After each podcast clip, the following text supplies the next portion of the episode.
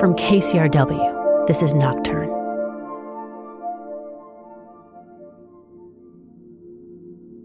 I think there's no animal more emblematic of the night than the owl. Of course, they're nocturnal, but that's not the only reason. They're also ephemeral and mysterious, keeping their distance from us in tree branches and on posts, showing only glimpses of themselves before vanishing in a silent flap of wings. Their power and elusiveness are endlessly intriguing, and those giant, piercing eyes inspire both fear and awe. To connect with an owl, even in a small way, is a rare gift. In this episode, we have two stories about our relationship with these iconic nighttime creatures. The first is a short atmospheric memory from Jeff Emtman, creator of the KCRW podcast Here Be Monsters. In the summer before Jeff started college, he was living at home in rural Washington state. He found himself biking home from a nighttime job painting an apartment building on top of a hill in the center of town. It was around 3 a.m. on a hot summer night. I had this tiny little underpowered headlight on my bike, and I had a speedometer on my bike back then. And I would go down this hill and I would see how fast I could go before I got too scared. I feel like it was like 20 or 25 miles an hour before I always got too scared and I started pulling the brakes. And then I would wind through my hometown, past the grocery store, past the laundromat, and um, past like the one or two blocks of downtown that we had, and head out of town on the east end you get into rural area real quick as soon as you leave town. And so suddenly there were no street lights. I would then get on what we called the highway, two lanes with a, a, yellow line down the middle. That's where the sky just opens up. You see the slough of like the two hills, and you're riding down the middle of that, down this like straight, flat, paved road. And then there's off to the right, there's just telephone pole, telephone pole, telephone pole, telephone pole, telephone pole, telephone pole, and it kind of goes off into the distance. It was hot. It was a dark night. I don't think the moon was out at all. No lights, just my bike light. It was just enough to kind of cast, like, you know how bike lights do that? There's like this kind of patterned areas of light and dark that bike lights cast. It's never like a perfect headlight, you know. Cars do the same thing. It's like kind of just this pattern that you get used to seeing It's just enough to see like the road in front of me and then the telephone poles as they passed, and then like a little bit of field on either side. I saw something, I thought I saw something on one of those telephone poles, but I wasn't sure. Maybe 20 feet to my right, and it swooped up. And I, I, I, I looked up into the telephone pole, and I realized that it was a barn owl. And I watched it and it jumped off the telephone pole right as I was next to it. And it swooped down again next to me and was hovering just, you know, was gliding just inches above this field. And it, it was hunting. It was hunting with my bike light. It was watching the grass below because my bike light had that wide beam and it was able to use my bike light as kind of an artificial moon. It was it was faster than me though, so it swooped up to the next telephone pole and it waited for me again. Just sat there.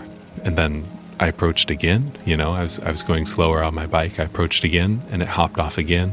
And we, we continued this dance where it would it would swoop down and look for uh, mice and little things running through the field as I was going by and then swoop up again and wait for me on the next telephone pole.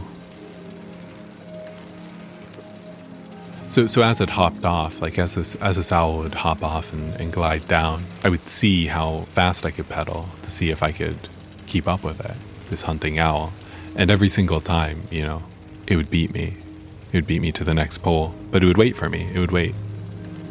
It's just kind of there, you know, and it's like it's like using you for a second, and you're like a part of this for a moment symbiotic relationship almost where like you give the owl something which is a light to hunt with for half a mile or a mile. And it gives you this experience of rapture is the wrong word. Sublime is overused. Awe is overused too. You know what I mean? Yeah, it's like I, I can't think of any other word aside from kinship. You know, it's like you feel the kinship with this thing that like wanted your help for a second, and it feels so nice to be needed for a moment by something that can't even talk to you and you can't talk to it, but it needs you for a minute. Yeah, so it can go and murder a mouse, you know? I'd never noticed it before, but maybe it happened bunch of times before. I don't know. And I just never decided to look right at that single moment. But after that, I always looked for it. When I was biking home in the middle of the night, I would always look. I would always look for it. More of Owls in the Night from Nocturne in a moment. I'm Warren Olney. On To the Point, if America ever used its thousands of nuclear weapons, it would be suicidal. In a nuclear war, there could be no winners. Everybody is a loser. All of civilization is at stake. We've known that for 75 years, but our weapons of mass destruction are still on hair trigger alert, and just one man, President Trump, has the power to push the button. Is it finally time to make the world safer? On our To the Point podcast.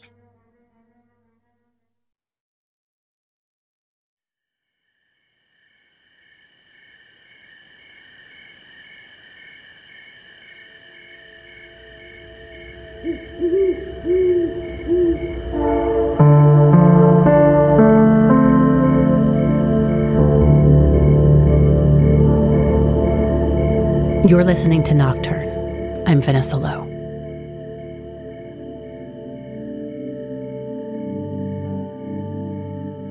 I am Trina Lindsay, and I'm living in Grand Junction, Colorado. You can be on a forested mountain 45 minutes from Trina's house, but where she lives is not abundant with wildlife. I'm in just a downtown neighborhood, which is blocks and blocks of houses. Trina knew there were owls nearby, but she hadn't given them much thought. I never really had any particular interest or relationship with them until I moved to this house and started sitting out on the patio in the evenings. And as it grew dark, I would hear owls. And for years, I would hear an owl almost every night. And you know, it's dark by the time you hear them, so I never really saw them and I didn't know what kind of owls they were.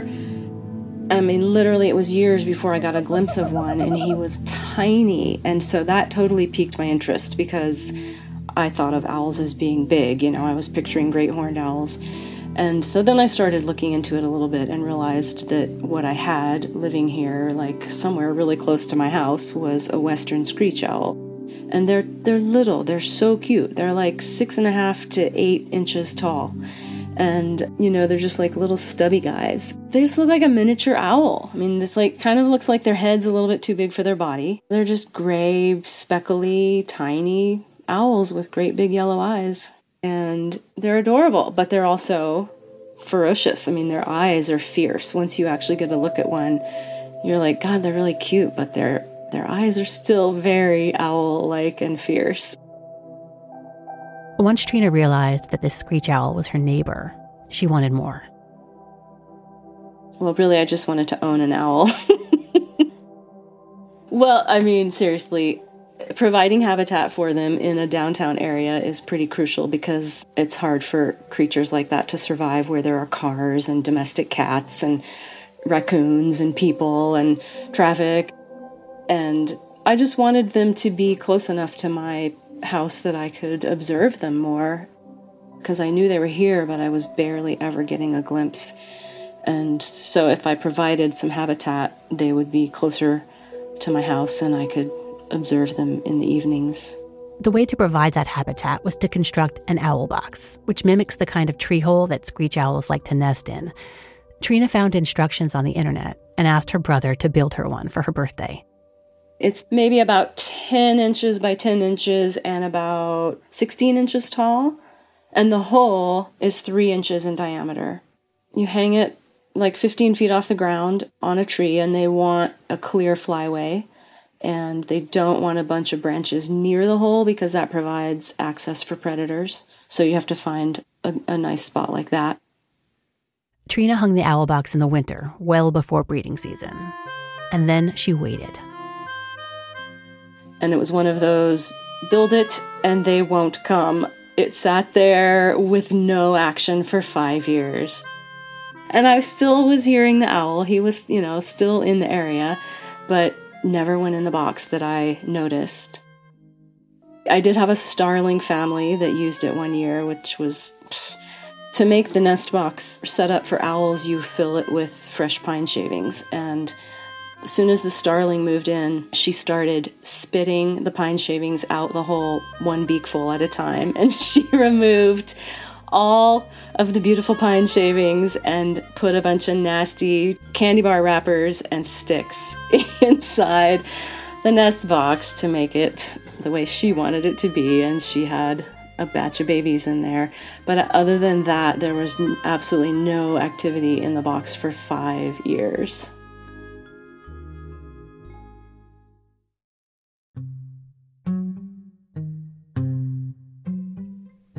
And then one winter, finally, the winter of 2014, suddenly we noticed an owl sitting in the box. And what you see is their little face in the hole. So they're inside the box, gripping the inside wall with their talons, I guess, because I don't think they could be standing on the bottom because they're not that tall, um, and just sitting with, with his face in the hole.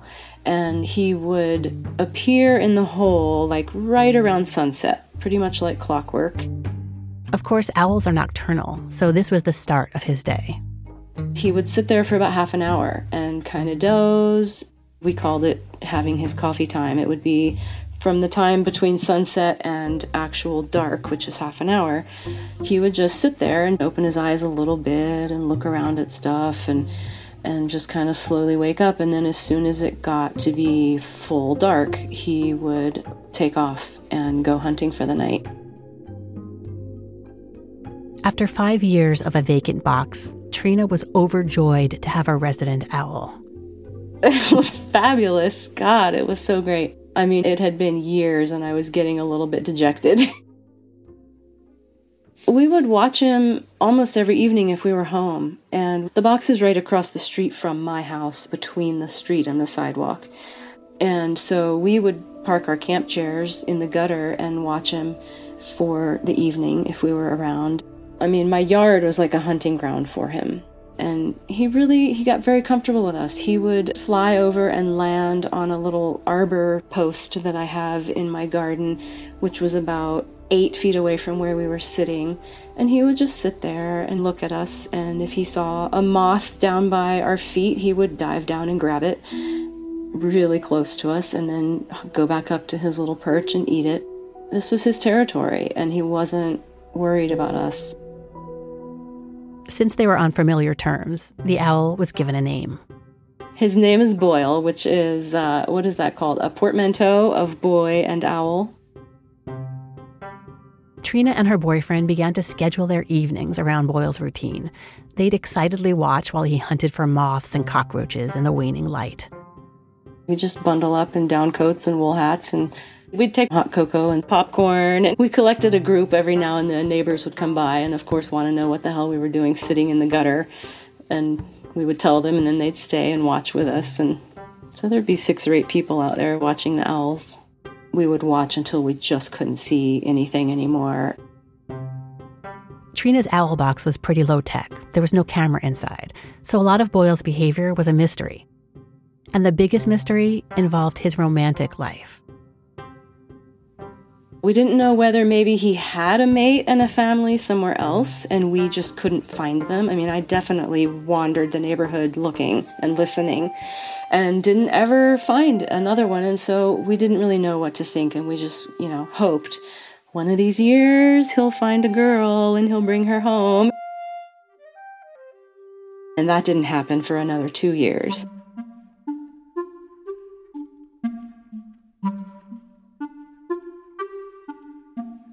It was March and we had been away for a weekend of camping and came home like 9:30 at night on a Sunday night and um, parked the truck right under the owl box which because he was so accustomed to us that was not an issue. We knew he would that wouldn't bother him. And we started unloading our stuff and very quickly as we were unloading our stuff from the weekend we heard beak clicking coming from the nest box. And we knew that was a warning sound that birds make because we'd been to Australia and the magpies there do that. They fly at your head, making this beak clicking, which is supposed to scare you away. So we heard this coming from the nest box, and we were like, why is Boyle clicking at us? He knows us, he's comfortable with us. What's the deal? So we stopped what we were doing and backed off a little bit and just watched to try to figure out what, what was going on. And the owl in the box kept clicking at us. And then we heard another owl hooting in a tree nearby. And that was the first time we had heard two owls. And so as soon as we heard a second owl, we were, you know, slowly our brain was putting the pieces together. That is not Boyle in the box. Boyle is in the tree hooting, and this is a mate and she doesn't know us and she doesn't want us near the nest box. And that's why she's clicking her beak at us. Trina didn't take offense at the beak clicking. Quite the contrary. Oh, I had goosebumps. I mean, it was just so wonderful. So, my brother, who built me the nest box, his name is Daryl. He wanted one of the owls to be named after him, and so we named her Daryl Hannah. So, the male is Boyle and the female is Daryl Hannah. From that day on, Trina frequently heard Boyle and Daryl Hannah trading mating calls. The regular hoot, the western screech owl hoot that people are pretty familiar with, is described as a bouncing ball rhythm. And they do a different call when they have found a mate it's kind of like I think it's discussing whether they want to hook up is when they start making the the mating call. I've read that it's called an advertisement call and it's a very fast-paced and higher pitched call. And we hadn't heard that for the 2 years that Boyle lived in the box alone and then that night we started hearing him doing the the faster paced kind of sound. There's not a whole lot of information available about screech owl behavior, um, but the little bit that I could find said that the male, when he finds a mate, will take her around to different nesting site options in an area. And he'll show her a few different nests, and then she chooses which one she wants to nest in. Once the female owl decides on a nest, the male begins to bring her little gifts. It was sort of like the beginning of the evening when it was just getting dark and it was time to go hunting. She would stick around and he would disappear, and then he would come back a minute later with food and feed it to her on the tree branches near the nest. Then they would both go off together, presumably to go hunt. He would bring cockroaches and moths, what any boy brings a girl he's wooing. And when he brings her food, she makes this sound that sounds like gratitude. And, you know, I'm totally anthropomorphizing when I say that, but it really, it, she just sounds like, oh, thank you. You know, I mean, she sounds like I would sound if I was super hungry and my man put food in my mouth. Now that Boyle had found a lady friend to occupy the owl box, Trina reasoned it was only a matter of time until some baby owl showed up. Her nightly ritual took on an intensified fervor. I mean, I pretty much scheduled my entire life around being home in the evening at dusk. that was way more important than anything else. The binoculars were by the door, the camp chair was by the door, you know, all everything was ready to just grab and get out there at dusk. It was a pretty much a nightly ritual for a long, long time. And with no camera in the box, the mystery and suspense were pretty irresistible. Well, we had no idea what was going on inside the box. We just assumed that there would be eggs and that at some point we would start to hear babies and we would maybe start to see babies. And it was one of the, you know, you're watching in the evening, the visibility is getting poor and we really we started seeing what we wanted to see. We'd be like oh, i think i saw a baby head.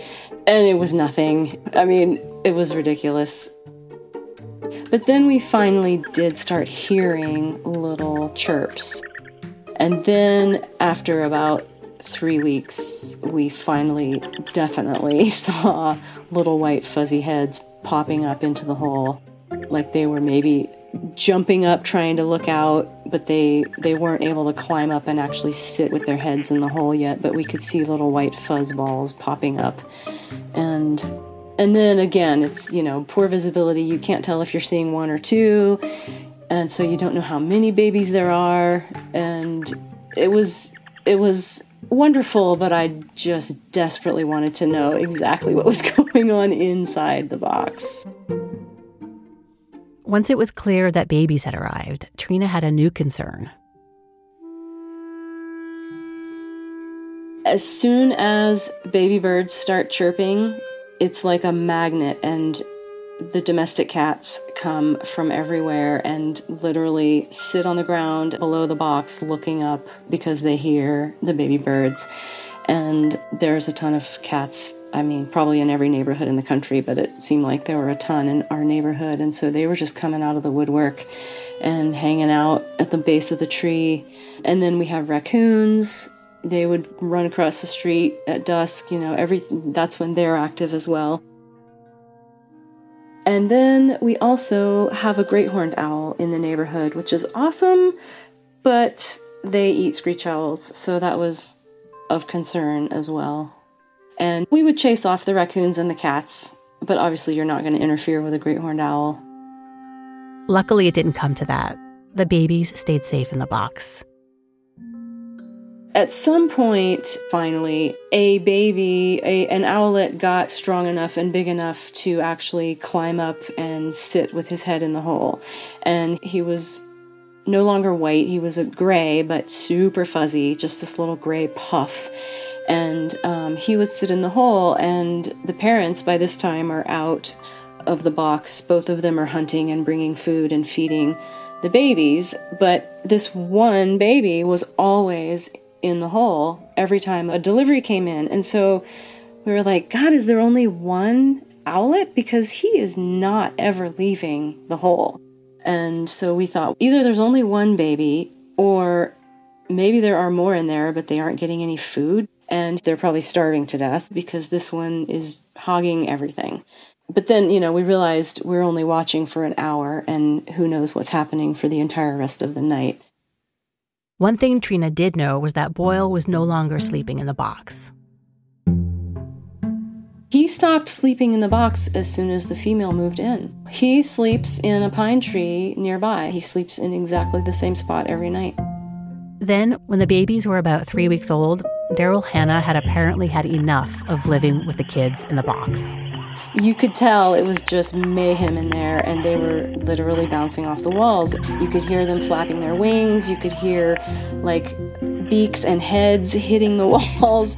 There'd be clouds of dander and feathers coming out the hole. Like it was not peaceful in there. And when that started happening, I noticed that the mother started sleeping in the pine tree with the male. She left the box and you know, she's like, I'm out of here. She quit sleeping in there with them. Trina and her boyfriend still didn't know how many owlets were in the box or what their condition was, but they knew that it was getting to be hmm. time for the babies to venture out of the nest. It wasn't a smooth process. On that night, the night that they fledged, the one that was sitting in the hole hopped up and kind of he leaned out and he was really wobbly and losing his balance and he fell and was like dangling by one talon from the hole and flapping and thrashing against the box and and managed to get his other talon his other foot back up and crawl back in the hole and turn back around and sit in the hole again and he he did the same thing he leaned way out and then he fell it was like Oh my god. It was so stressful. so he, he's dangling and falling and, and gets back in the hole a second time, does the same thing again, gets back in the hole a third time, leaning out, off balance, teetering, and then he he jumps, he leaps out, and he he's not exactly flying, he was kind of just losing altitude as he flew across the street towards me and just cleared my head and totally crash landed into the tree that I was sitting next to. And then you could hear him just like flopping around in the tree, very clumsy. And as soon as he left the box, another little head was in the hole. This second owlet did the exact same clumsy leap and crash landing. And then a third did the same. Finally, a fourth baby owl appeared in the hole. And you could tell he was younger than the others. He was smaller and a lot fuzzier. And he sat there for a long time, like he was uncertain and contemplating. And he did this, he fell out just like his siblings all did. He fell, dangled by his claws, and he lost grip. And so he slid down the box and then slid down the tree and thumped on the ground and was just sitting on the ground. And he wasn't flying and he wasn't flapping his wings. And then I was on super alert for cats and raccoons. It was very, very stressful.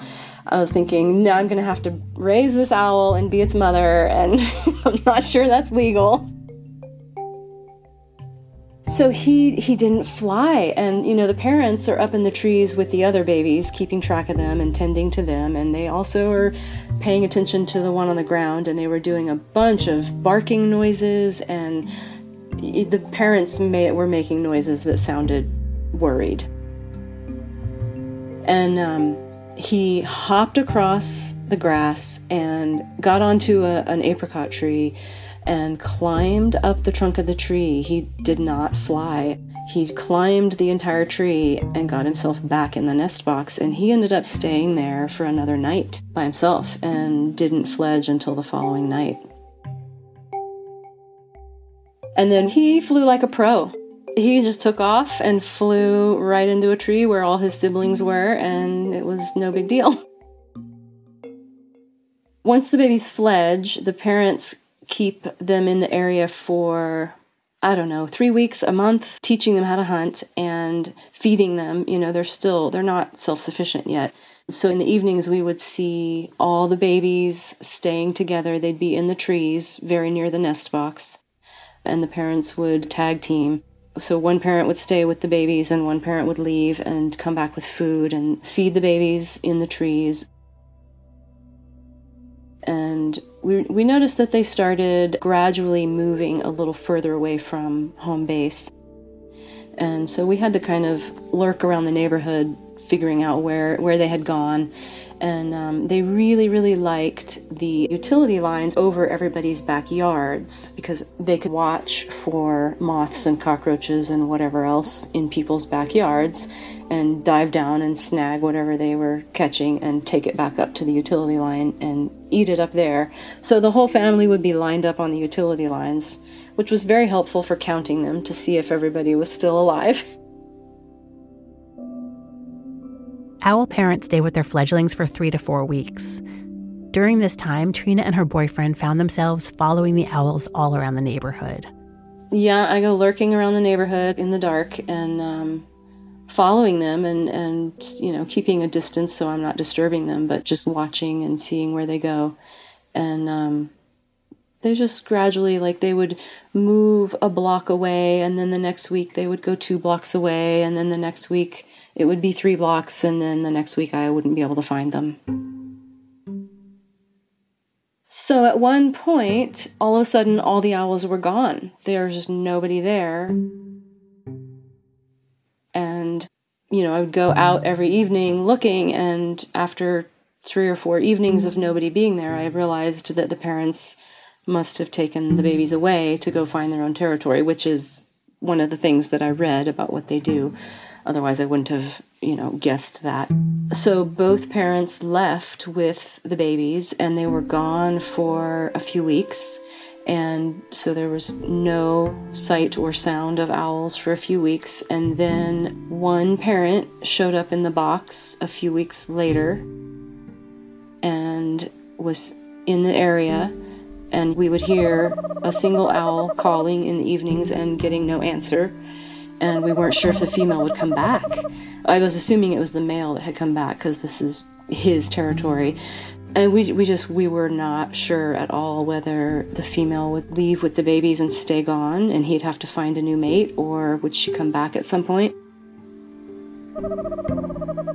And she did there was an evening when it was time for owls to wake up. We we heard him and saw him, and then he did that faster paced mating call, and he got an answer. So she had come back and found him. Oh, it was great. I mean, it was a big relief and it was very sweet. And of course, then I started plotting for the next year. Trina made a major upgrade to the Owl Box for the following year a video camera. And much to her delight, Boyle and Daryl Hannah set up house again, and this time she got to watch. It's an intimate thing to watch a family be created up close. I'm definitely emotionally attached to them. I'm very, very protective of them. I mean, you know, I worry about them, I think about them. But they're not like pets because I don't I don't have the delusion that I own them or that they love me or anything. It's just so wonderful to have this little bit of wildlife happening in a downtown area right at my house. And it's nice to know that I'm providing them with a safe habitat and somewhere where they can go through their little cycles that they go through with some protection. And it looks like they intend to mate together for as long as they both stay alive, which, you know, in the city, their lifespan is not fabulous. But I I just I hope that they will stay together and come back every year and have successful broods because they are very sweet together.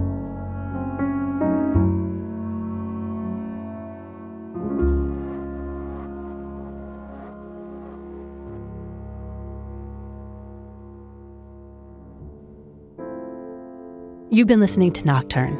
I'm Vanessa Lowe. Nocturne is produced by me and was created by myself and Kent Sparling, who also composed the theme music. Kent recently released a full album of music for Nocturne called Possum Music. Find it wherever you listen to great music, or get more information at nocturnepodcast.org slash music. Nocturne is distributed by KCRW and also receives support from KCRW's Independent Producer Project, which is managed by Kristen Lepore. Thank you to Nick White. You can find a link to Trina's owl webcam with tons of incredibly cute and interesting footage of her owl family at our website in the show notes for this episode. That's nocturnepodcast.org. You can hear more from Jeff Emtman in his thoughtful and intriguing podcast about the unknown, Here Be Monsters, from KCRW. Till next time, thanks for listening.